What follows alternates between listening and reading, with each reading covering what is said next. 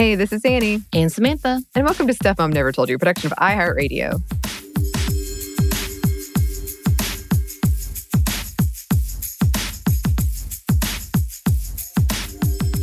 So, you kind of asked me this question previously on an update episode or a classic episode. So, I'm going to ask you kind of similar. Did you get baby dolls as a kid? I did. I did. The first one that comes to mind was actually a fairly disturbing experience where um, you might be familiar with this, Samantha, but uh, up in Cleveland, Georgia, there is a Cabbage Patch doll. Oh, yes. Like museum slash store. And my parents took me when I was about eight years old. And for anyone who doesn't know, like this is my child memory, so it's not the best, but I just remember there's a big room, big tree inside. And, you know, every 30 minutes or so, this woman in a nurse's outfit would come and like shout out to everyone, like, a new cabbage patch baby is born. and it scared the hell out of me. Um, I took one home and it happened to be the one that ate and they had to recall those because you would fall asleep and in the middle of the night you'd, you'd wake up and you'd hear this wrong wrong and it would be eating your hair. So it was disturbing on a lot of levels. Uh, yeah so it exists still exists. It's called yes, the babyland general hospital. Uh-huh. Yes and yeah it's actually apparently was a converted old clinic. It looked creepy inside. I like I remember that big room really well. And then you would go down some steps, and then there would just be these big bins of like cabbage patch dolls of all sizes. But I remember that room and that nurse coming out and holding up the baby. oh, yeah. So that's the only kind of baby dolls I re- really remember getting. I'm sure I got a couple of more, but I didn't love dolls in general. So it wasn't mm-hmm. a thing for me, but I would get them. But the a cabbage patch doll, I do remember. And the fact that they had like the hard head, plastic head, Mm-hmm. and then the cushy body, but then they had that signature on their butt. Always thought that was weird. Yeah. Did you ever, when you had these dolls, did you play like your mom and this is your baby? Was that something that you did?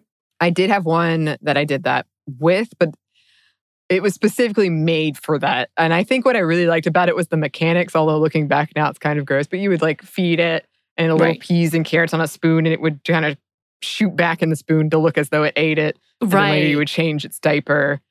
And and I feel like I I did have that project in school where you had to I guess it wasn't a baby doll, but you had to take like the egg home and keep right. it alive for a weekend or something. And I right. failed. I think I had that too. And I never really played with them. I don't think we actually ever did the baby project. Mm-hmm. And I mm-hmm. think it's still happening today. I don't know if they actually do other ways.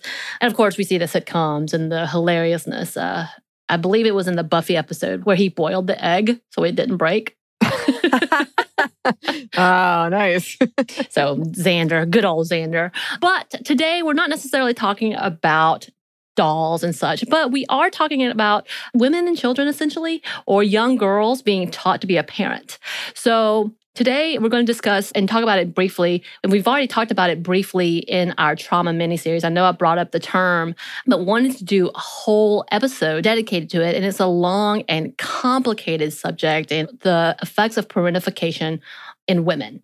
Of course, when we're talking about parentification in the studies about parentifications, it does typically lean towards uh, what happens with young girls and women because it's that whole gender narrative of who is the parent and who is takes the responsibility of being a parent.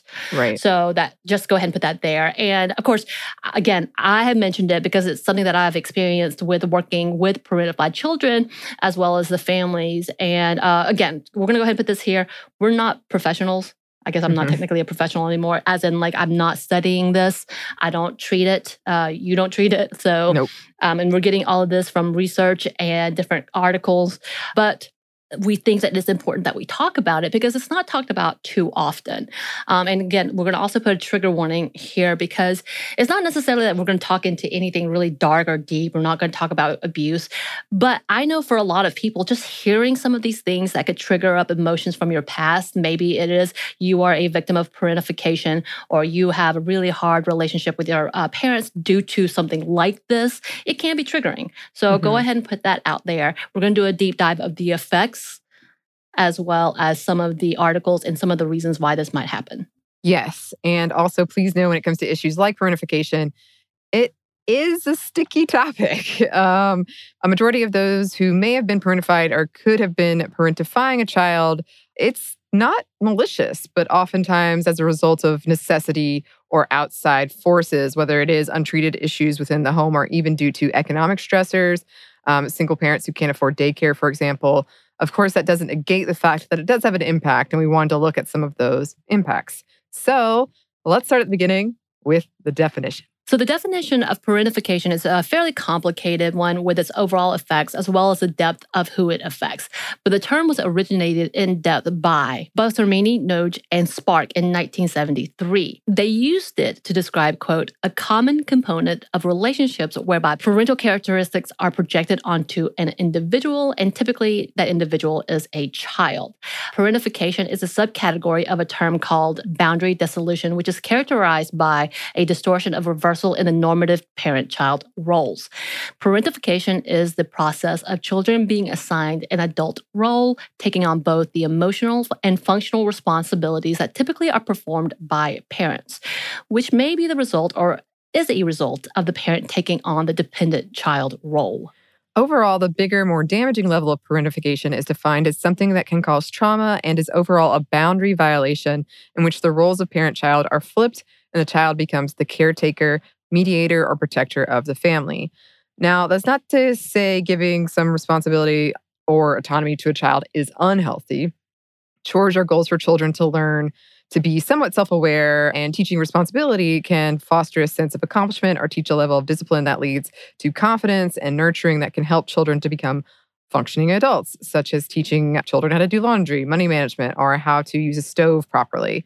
But this is accompanied by a healthy relationship and support of the parent, which often follows with acknowledgement of what is being taught right? So now, according to the research from Jennifer Engelhardt from Columbia University, there are two types of parentification instrumental and emotional. Instrumental can be seen as healthy to a certain degree, uh, like the assignment of functional responsibilities such as paying bills, shopping, helping with cooking, or running the day to day care of the household. Again, an extreme version of this, when we see the responsibility being fully placed on a child, it is dangerous and can be detrimental in the development on a young child. Example of that would be parents are incapacitated and the child is responsible in feeding and dressing and taking care of all the other children as well as themselves and maybe even the parent. Yes. And emotional parentification is the expectation that the children will fulfill specific emotional or psychological needs of the parent. This is when we witness or experience being the emotional rocker, support of the parent, being the confidant of a parent during rough times, example, during a divorce, telling the child the ugly details of the other parent or why a marriage didn't work, or using the child as their sounding board. This type of parentification is noted to cause more trauma and damage than instrumental parentification. Emotional parentification often uses the child as the one to give emotional care and may even be expected to give quote unwavering support and or crisis intervention and if not able to meet that need can cause the parent to lash out or be withholding. And later we will talk a bit about the results when it comes to mental health and attachment issues but it is again something to remember that there there is a balance. When a child is expected to be the bearer of the family whether emotional or otherwise the outcome can be traumatic right? The uh, effects and outcomes of parentification is, of course, varying from person to person, but the effects can run deep and even generational. Again, there's a difference from teaching responsibility, and we're going to harp on that a lot because we know that when it comes to parenting, that's a sensitive issue, and we're not trying to tell you how to parent. But we don't want to shy away from a topic. So there, yeah, is a difference from teaching responsibility versus abuse. But here we're going to talk a lot more about the extreme of the trauma of parentification. So just to be a reminder. Research has shown that overall outcome for parentification of children can include internalized problems like depression or anxiety symptoms, as well as somatic symptoms like headaches and stomach aches. Parentified children can also show external problems like aggressive or disruptive behaviors, self harm, symptoms that mimic ADHD, and similar behaviors. It can also lead to difficulties in interpersonal relationships, academic problems, perhaps due partially to absenteeism, and with all that, the overall effect of extreme parentification can be seen in an impeding in identity development and personality information. It can affect interpersonal relationships, including with their own children. It can also be associated with later attachment issues, psychological distress, masochistic and narcissistic behaviors, and even lead to possible substance abuse. But it isn't always negative. Some researchers speculated that parentification may be beneficial and can lead to better interpersonal confidence and stronger family bonds, as well as, quote, a higher level of individualization, differentiation from family, and self mastery and autonomy. But typically, this is more likely for a child who has experienced low levels of parentification that is accompanied by healthy relationships with adults that reward and recognize the child's achievements and efforts. So, we did want to talk about how women are particularly affected, but first, we're going to pause for a quick break for a word from our sponsor.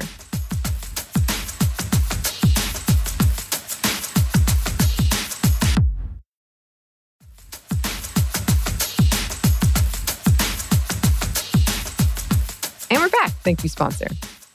So, how does this affect women? Well, not surprisingly, according to research, parentification issues affect more women than men, and that is partially due to the level of responsibility placed on young girls to be caretakers of the family. Like what you and I are talking about. As young kids, we get dolls and being told how to be nurturing and how to care. And this is what you want to be eventually, right? You want a mm-hmm. kid.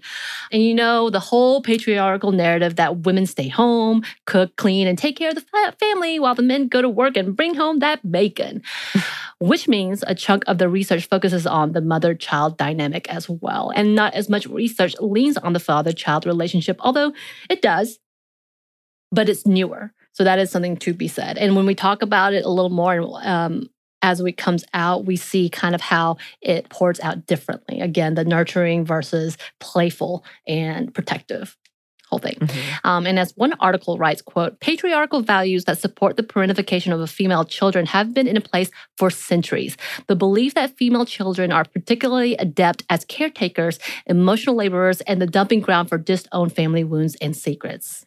And all of this should include the perspective that for so long girls have been seen as being more mature than boys are and are more likely to be given that type of responsibility and expectation. So perhaps society itself is parentifying young girls. And as we read through the many different perspectives, an overlapping theme arises, and that is the competition between mother and daughter.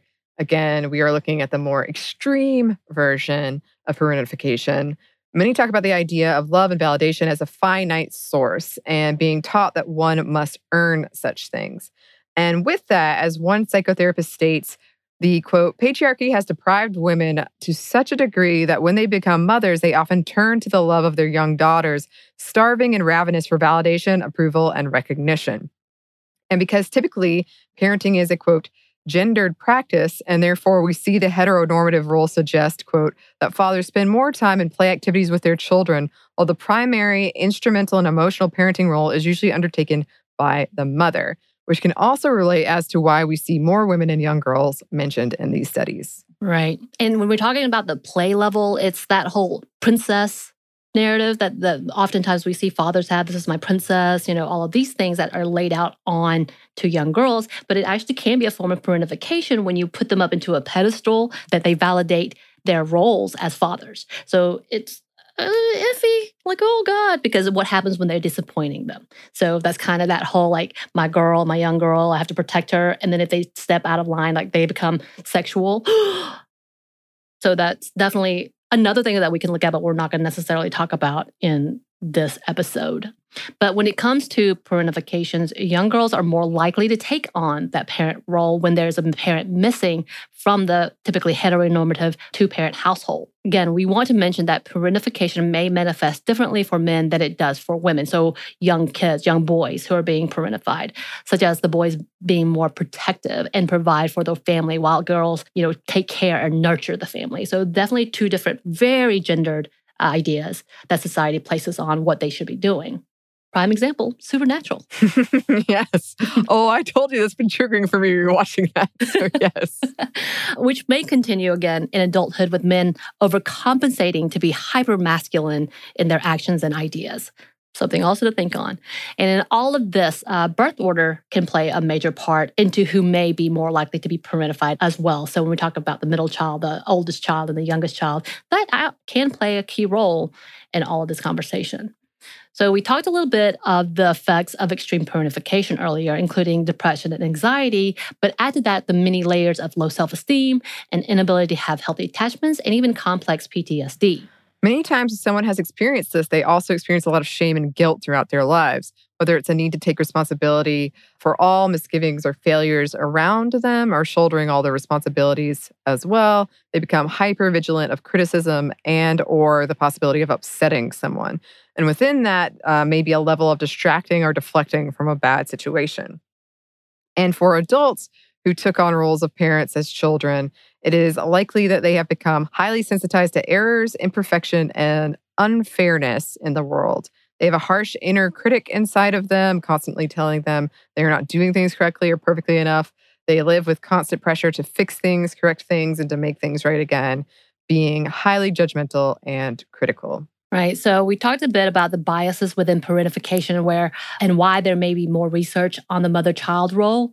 But there are also examples where we see fathers relying, as I mentioned before, on young daughters to be the wife within the family. And we're saying this in caretaker level. And again, that's not to say that this there isn't a healthy balance in assisting and contributing to the family. Babysitting your younger siblings is not a bad thing for a short amount of time. Helping your younger siblings with homework when your parents are kind of busy that's not a bad thing. Having chores, not a bad thing. What is being looked at here is when this expectation that the child will become the cook, become the housekeeper, and an overall caregiver of the household. Here, the level of negligence can be detrimental and could even lead to harmful expectations within romantic relationships. As one research states, quote, that parentified child may develop anxious and or avoidant orientations toward relationships, and those beliefs are then carried forward into young adult romantic relationships. That is, having had a developmentally inappropriate caregiving role thrust on them as children may put these young adults at higher risk of perceiving themselves as only valuable to others insofar as they serve a purpose. So that we're talking about the fact that you have to earn love once again, or you have to earn your place in that home. And it continues to state, alternatively, they may take on too much responsibility and feel that they are solely responsible for the happiness of those around them. And yeah, we do have some examples we wanted to go over because there are many blogs and posts out there with personal accounts of parentification. And it's important to acknowledge the damage this type of trauma can have and why we do need to keep researching it and its effects. Many talk about um, how these types of issues end up robbing individuals of their childhoods and why that is problematic. And with that, they may have never gotten a resolution or had a conversation with the parents that were the cause of these types of trauma. And more often than not, parents are or were unaware of what they are or were doing whether it's a misguided effort to prepare children for the, the real world, or because more often than not, children are so empathetic that it feels like an easy solution, or just talking with someone. And sometimes, um, and typically seen in paternal parents, the excuse that my child is smart and mature, they can handle it, is used to treat their child as a confidant or cohort. Right. So some of the examples actually was so one of my favorite things on Reddit is uh, Am I the hole, which is uh-huh. a whole Reddit that I'm not going to lie, because it's, I'm sure half of them are made up. but there was a reference to one specific one where the father was asking if he was the hole because he had his 16 year old daughter take up the mantle of the mother after the mother died, including the fact that he was going to keep her from going to college, take away all of her after school activities because he needed help with the younger siblings. Mm-hmm. Again, of course, we want to talk about the fact that there are issues which when it comes to death when it comes to sicknesses that yes kids are given a little more responsibility. But to that level that he was not allowing her to go to college how much of a damage that he could cause for this young woman as well as the bitterness that's going to come out of that mm-hmm. in general and how it's going to ruin their relationship. But of course again this doesn't go back to the fact of what you have to do. Sometimes you just have to do some things and the fact of the matter is you have to have that assistance. But I think in this specific article, he wasn't saying that he did couldn't find help. He was just refusing to do it without her. Mm-hmm. So it was kind of like, mm, right. I don't know if you know what you're doing, but this is bad. as well as we have so many different blogs of people telling their own stories, whether it's having a mother that was narcissistic, having parents that were alcoholics, and what that looks like. And I, I know within my own family, there's definite stories of them taking care of themselves or their younger siblings while the parent is gone to try to retrieve the father figure from a bar. And because mm-hmm. they're so focused in trying to take care of their spouse that they neglect the Yeah. children and who has to take up that mantle. Mhm. Uh, for myself, of course, being in an orphanage, I'm not necessarily parentified because I wasn't taking care of others, but I was definitely independent. And I was definitely lost a lot of childhood because I had to grow up real quick. So there's Mhm. definitely conversations of what does this look like? And even though during that point in time, of course, I think boomers versus millennials would say have a different conversation yeah. for sure because it was expected of Mhm. them to take on this mantle. But the fact of the matter is, it does cause trauma. And we have to look at the later repercussions of what might have happened. Yes, yes, yes. And speaking of, we did want to look at some outside factors that can lead to parentification. But first, we're going to pause for one more quick break for a word from our sponsor.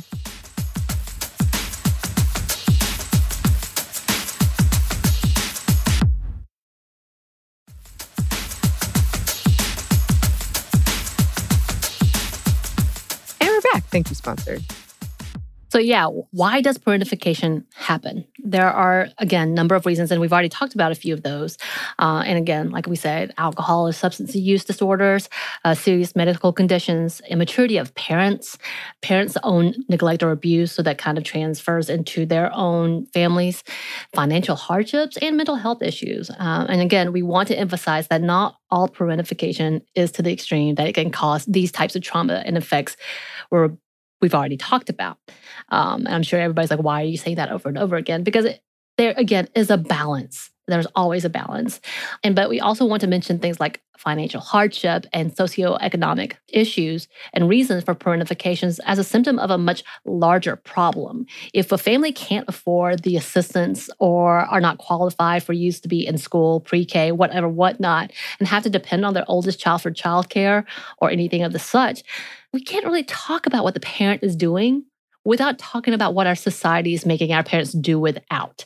And I think that's something we have to remember. And I know that's one of the big debates that was happening with Senator Elizabeth Warren saying that we need to be able to give state childcare and we need to be able to provide it because what we're looking at the people who can afford childcare are those who have the money.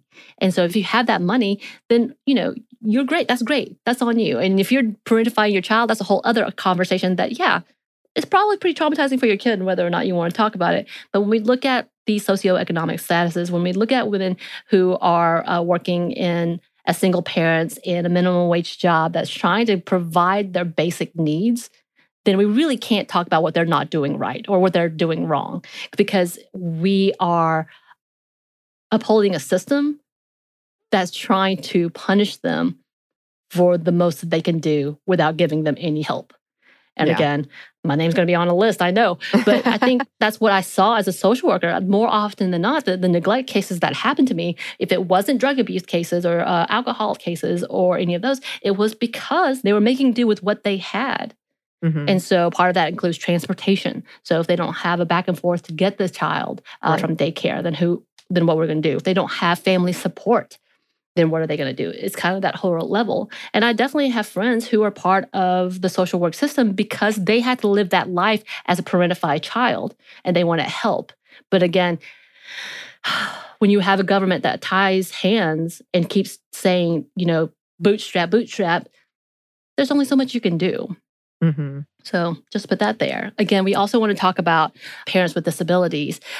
It's kind of that same thing. We as a society are not providing the necessary funding or appropriate assistance for families to maintain autonomy. And that is a big conversation. There's no real answer or solution to how to appropriately help if we're not helping.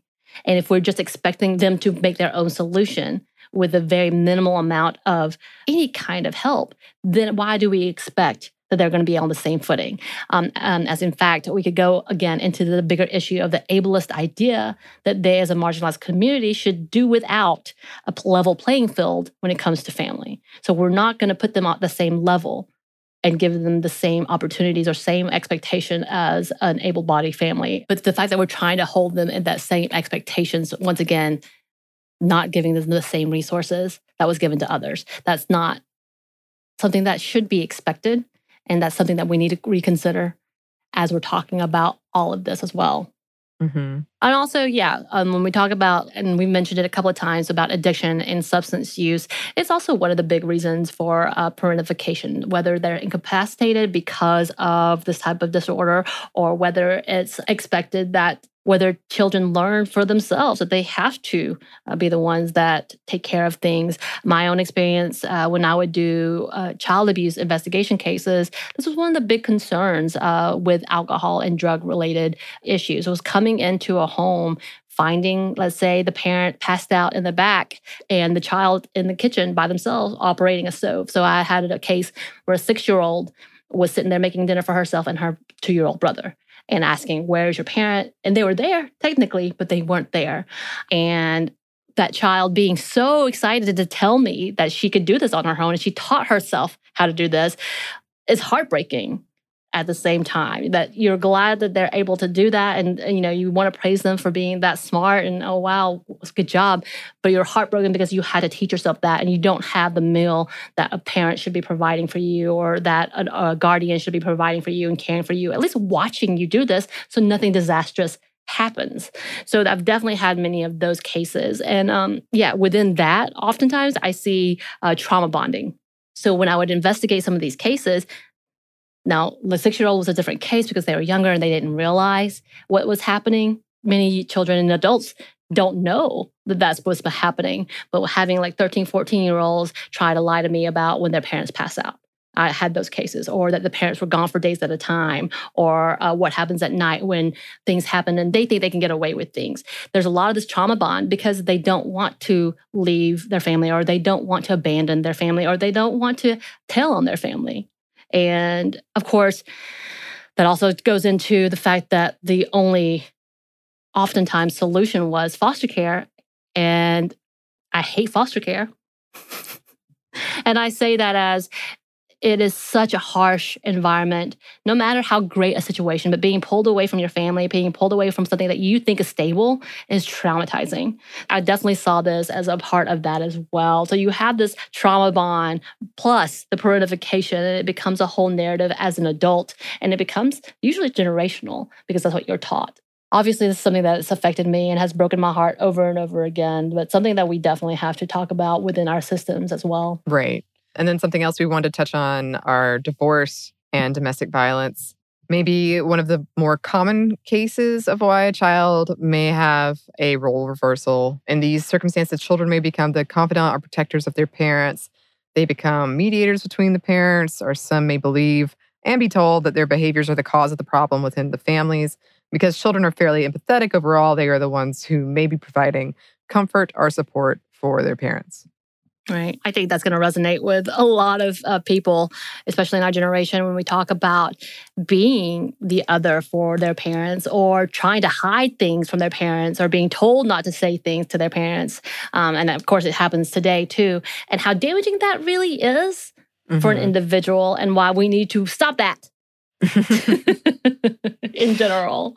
but yeah, also we do want to talk again a little more in-depth look at some of the signs of parentification. So we talked about a few of them earlier, everything from compensating to signs of ADHD, but we wanted to add some more. So anxiety, especially when it comes to caring for others or always constantly, uh, definitely had that as an issue. Uh, me growing up being told I was bossy, but mm-hmm. I was mm-hmm. really just anxious to make sure everybody was okay. Mm-hmm. And I think mm-hmm. that's that's happened to a lot of girls yeah. as a young age. Depression, suicidal ideation, compulsive overworking in order to fulfill responsibilities at school, at home, at career. And this is a type of compulsive caregiving as well that happens. Feelings of constant guilt and shame, social isolation. And then constant worry or concern, trouble of having fun or playing, constant need to be in control, lack of childhood, need to be a peacekeeper, sacrificing your own needs for others to the detriment of your health. And we have a feeling uh, many of you will recognize some of these signs or any of the effects we talked about earlier, or even the examples that we talked about earlier. As in fact, the National Alliance for Caregiving shows that at least 1.4 million children and adolescents in the US alone experienced parentifications of some sort as of 2019. And this is one of those things that's often overlooked as part of the problem or trauma. So I'm betting that the numbers are higher. So just yeah. put that caveat there. And uh, with all those heavy things what are some ways that we can work through the issues that are related to being parentified? Well, no surprise, therapy. Different types of therapy are being used to address the trauma due to experiencing parentification, including trauma focused cognitive behavioral therapy, which could help change unhelpful thought patterns, dialectical behavior therapy, which could identify and change self destructive behaviors, EMDR or eye movement desensitization and reprocessing to help with the trauma, comprehensive resource model, which involves, uh, quote, psychology, spirituality, neurobiology, and somatic techniques, and other types of therapies, including art therapy and equine assisted therapy. Yeah, which we've used here often in Georgia. I think that of pet therapy as well as equine assisted therapy has been really helpful in allowing a child to process being a child. So that is something. And yeah, getting in touch with your inner child can also help. And I know this sounds cliche, but for those who've experienced parentification, many have stated that they were not allowed a childhood or that their childhood was taken from them. And being a child means to be able to grow, to learn, to make mistakes, and being able to be selfish to a healthy extent and, and think of what you need and what you want. And an article from Psychology Today states, quote, become a parent and friend to your inner child. Take inventory of what you did not receive as a child and what needs still need to be met. This is different for everyone. Maybe you didn't have a structure as a childhood, so you need it now. Maybe you had entirely too much structure as a child and you need freedom. Yeah. So part of that is honoring your inner child and this involves create structure for yourself if that was something you didn't get as a child, um, playing or, or enjoying something that you want to do or love to do. Be kind to yourself, create safety and boundaries for yourself. And I'm actually working on this in therapy right now because I did have some parentification as a child and it's I still struggle with it. And like in the first time we I was supposed to like homework like get in touch with my inner child and I, it was so much harder than i thought it was going to be. And i it was upsetting and she was like well what would you say to her? And i was like i don't know. I don't know. Um, so it is. I mean it's an ongoing work in progress for me. Something else is learning to care for yourself. That's something we've talked about self-care on and on on this podcast. It is often denied to young children who are parentified because it is seen as selfish or self indulgent. And for many people, those words are bad words. But we need to learn to let that go and remember we can't help others if we can't help ourselves. Being selfless seems like a nice idea, but what happens when we empty ourselves out completely and there's just nothing left? it can easily become a cycle that in turn puts more pressure on others to take care of you, which means if you have children who have to take that mantle up to care for you, that can lead to them being parentified as well. Right. And uh, again, yeah, we've talked about self care a lot and why it's important. But I think specifically in regards to parentification, because again, the compulsive caregiving is really taxing and traumatizing in itself. And as a result of being parentified, self care is almost impossible to do if you really yeah. haven't worked through why you need it. So it is very important that you are able to give that to yourself. And we're not talking about you have to go for a spa day or whatever. We're just talking about whatever that might be, whether it is to take a step back and watch shoot, what if you loved cartoons as a kid? You weren't allowed to watch it because you had to care for everything else and you didn't have the time. Watch a cartoon, enjoy that, enjoy what that brings out in you. And yeah, there's a lot we didn't talk about especially in this episode, that we probably could address. And I know that y'all, as an audience, probably have a lot of experiences and a lot of advice and a lot of things that you have worked out that you can uh, send to us. And we would love to hear that because that's the best way to learn is when you have someone that you can relate to in so many aspects. And again, parentification comes through so many different forms. Mine was specific to being abandoned. Like uh, my issues were probably more reactive attachment issues, which I do want to dig into as well later on. But also, it did teach me to grow up very quickly in survival skills. And that's kind of what this is. And whether it's you learning that you have to provide for others or feeling like that's how you have self worth, that's a big conversation and, and to break that down and what that looks like when you finally start letting that go. And again, this is definitely an issue that should be talked about and remembered when we look at what's happening with our society and why we are the way we are. I think that's one of the big things that we have to be able to do is not necessarily excuse people, but understand people. And again, oh, This is a small portion of a much larger picture when it comes to relationships, when it comes to ourselves and understanding ourselves. And if you have something that you think we missed, please let us know. We love hearing more information and we love to learn with y'all. So, yeah, give us that info. Yes, please. And you can send that to our email, which is stuffmediamomstuff at iheartmedia.com. You can find us on Twitter at momstuffpodcast or on Instagram at Stuff Mom Never Told You. Thanks as always to our super producer, Christina. Thank you for caring for us. Yes. And thanks to you for listening. Stuff I Never Told You is a production of iHeartRadio. For more podcasts from iHeartRadio, visit the iHeartRadio app, Apple Podcasts, or wherever you listen to your favorite shows.